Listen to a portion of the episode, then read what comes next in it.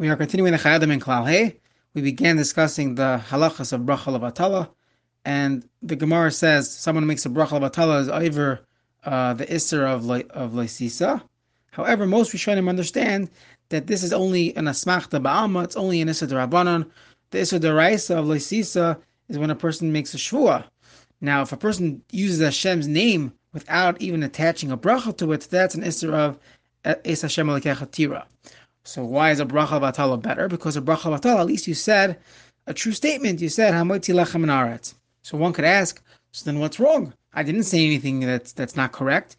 So the truth is, if you look at the whole isser of loisisa, one of the ways to make a shvu shav is swearing that there's a sun, is swearing that there's a moon, swearing that Hakadosh Baruch created the world. Certain things that you swear that everybody knows is considered a shvu shav because it's inappropriate just to say things even though it's true, it's just not uh, appropriate to use Hashem's name to say things when it's there's, there's, no need for it. So the same thing would apply by by brachas. Chazal made Hamasakin for us to make brachas. You make hamaitzi before you eat. If you're not eating, why are you making uh, lechem naretz? So therefore, it's considered a uh, a shav, and um, it's, it's not a shvuah shav, but it's similar to a shvuah shav, and that will call it the isser of uh, So now that we understand that it's only an Issa Rabbanan, it brought us to our question that we discussed uh, last week. Can, you know, whenever we say that something's only an Issa Rabbanan, there's a concept of we waive an Issa Rabbanan Mishim Kavod Abrias, that if, if a human dignity is at stake, there should not be an Issa Rabbanan. We should say that Chazal would rather us save the human dignity than to be over the Issa Rabbanan. So the question we asked last week is how far does this go? Obviously, everyone has to treat every human being properly. There's a derech eretz, even if it's a non-Jew. But the question is, is this part of the halacha? That let's say a non-Jew's uh, dignity is at stake. Do we say we can be over this is the rabbanon? The specific case we had was someone wanted to join a minyan or a zimun, and he's not Jewish. So we had the uh, privilege of having Rabbi Mordechai Willig, the Rosh of YU, um, in uh, Minneapolis over Shabbos. So he was giving his shir on Pirkei Avos. Of course, he picks the Mishnah of of Ayeves Abrias, loving all the Brias, and he explained clearly that a Bria means all types of people, not even not necessarily Jewish. So after the uh, shir, I asked him, what would, what would he say in our case? And based on the raya that I, I, told him my raya from the Rambam and the Torah that he says covered Abrias is Dechad Rabbanan, Rekolshkin covered Avram Mitzvah Yaakov. So he thought it was a great proof, and he said he would definitely uh, consider that to be Mako in, in the situation of Kavod Abrias, even when it's a non-Jew, there, there, there should be the same heter of Kavod Abrias Zecha Dirabanan. Okay, so let's read Halacha Aleph. It says. Now, first you make sure your body, your body's tar, your dress is tar. That was the last few the the column in a Dalit and Hey. So in, in Gimel Dalit, so hey, he says Yachan Atzman Levarech Habrachas Adam Nizar Ma'od Shivarech B'Yira V'Chavana Retzuya. Make sure you you uh, make the bracha with kavana, uh, not to just throw a bracha out of your mouth. Then he says Levarech Hashem Shum Bracha Levatala. That was uh, last time last that last year. And then he says Afilu Ligroim Bracha Shein Even to cause an unnecessary bracha is also part of this isser of bracha levatala. Now, what does this mean to cause an unnecessary bracha? So the case the Chayei Adam says is a little complicated, but it says, let's say you're you're putting on tefillin and you speak in between your tefillin shal yad and your tefillin shal reish. So the halacha is you now cause yourself to make a new bracha on your tefillin shal reish. So if you're a Sephardi, you only make one bracha laniach tefillin. So now you got to make the laniach tefillin on your shal reish. If you're Ashkenazi, you'd have to make two brachas on your shal reish now because you're a mafsik being uh, shalyan and. A, simpler example would be, let's say a person's eating, he's drinking, uh, he's drinking water, he's drinking something, and in the middle of nowhere he decides he knows he's going to drink more, but he decides to make a bar nefashos. Now that he makes a bar nefashos, we, we consider that like a, a hefsik. So now he would have to make a new bracha shahako on his uh, next drink, and he just caused himself. If he wouldn't have made the bracha achrona, he would have been able to continue drinking um, without making a new bracha rishona. So this is called a bracha she'enetz, being goyrem a bracha she'enetz You're causing to make yourself to make a bracha that you wouldn't have had to had you gone with the normal uh, approach. So where do we see this concept in the the Gemara or Mishnayos? So there's a Mishnah on Yuma, Perik Zayin, Mishnah Aleph. The Mishnah, the Mishnayos over there are discussing the the avodah that the the Kain Gadol did on Yom Kippur, and part of it, you know, on the, the Kippur night was he would lane from the Torah. He had to stay up all night, so he would lane. So it says he took out uh, a Sefer Torah. He he reads the Psukim in Parshas Emor, and then the Psukim in Parshas uh, Pinchas in in uh, Bamidbar, he reads by heart. So the Gemara says, well, the Gemara asks, why is he reading by heart? Why can't he just uh, be Megala the Sefer Torah? Let him roll the Sefer Torah to get to Parshas Pinchas. So the Gemara says, no. First of all, Ein Megalin Sefer Torah B'tzibur. We don't, uh, you know, mish. We don't uh, start start uh, moving the Sefer Torah B'tzibur because it's a Tircha Tzibur. Everybody's sitting there. Everyone's waiting around for the Sefer Torah to, to go from place to place. Ein Megalin Sefer Torah B'tzibur. Very important decide One is not allowed to be uh, cause a Tircha Tzibura. And it's not at Tzibur to let them sit around you know, twiddling their thumbs while you're busy trying to find the right place.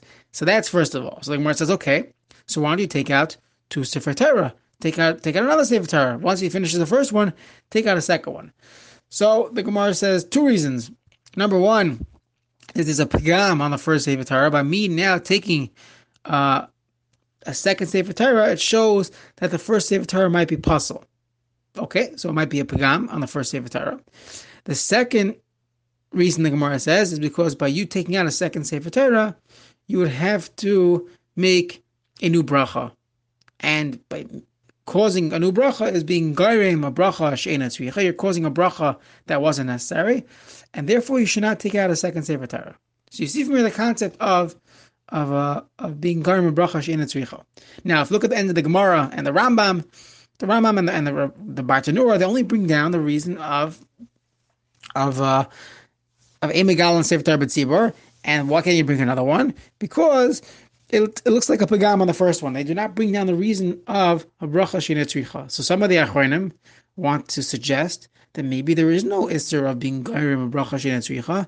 The Gemara rejected it. The Gemara had it as one of the reasons, but the Maskanas the Gemara and the Rambam is that the only reason we don't do it is because it's a, it's a pagam on the first Sefer Torah. So maybe you know after discussing this for a few minutes, we'll come up with an answer which would show maybe even the Rambam agrees that there's still a problem, but it's just not the right case. Maybe this case is not exactly the perfect case of a bracha she'ina tzricha. But either way, the Chayei Adam does say there's a problem of bracha she'ina tzricha. We're, we're, we're saying, we're explaining it that it means when you could have avoided to make another bracha, by you causing yourself to make a second bracha, even though at that point you have to make it, but you didn't have you didn't have to put yourself in that situation. That's called being garim a bracha tzricha. So there are a few cases in halacha where uh, this comes up, and the question is how how much of a tzarech do I need? We say a bracha tzricha. You didn't have to cause yourself to make another bracha. What if I don't know. Let's say a person is by a, a bris or he's by a, a, dinner, a yeshiva dinner. He's about to go wash. He's sitting around with his friends and he sees like a, you know a salad. There's a there's a plated salad, and he wants to eat.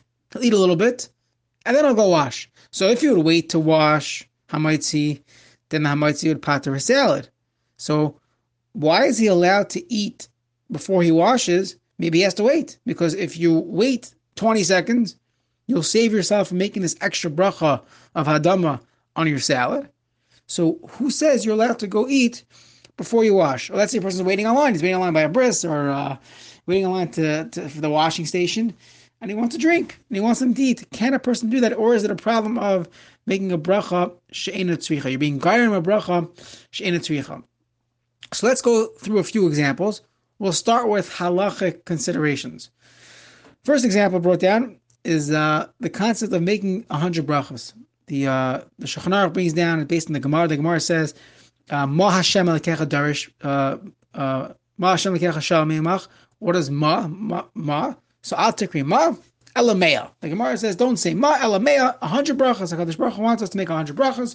Brought down Shulchan I believe Simon Memvav and Arachaim, that a person should make hundred brachas a day. Now, for most people, it's not a problem. especially if you drink a lot of caffeine, you're making an ashayatzer all the time. But on Shabbos, when you have a shorter Shmonesres, you do not need, you do not have the same amount of brachas in your davening. You're, you're short 36 brachas throughout the day because Shabbos only has seven, seven brachas and not 19. So you have to make up those brachas. You know, Kippur, it's even more complicated. You have to, people, people start smelling besamim, making brachas on besamim.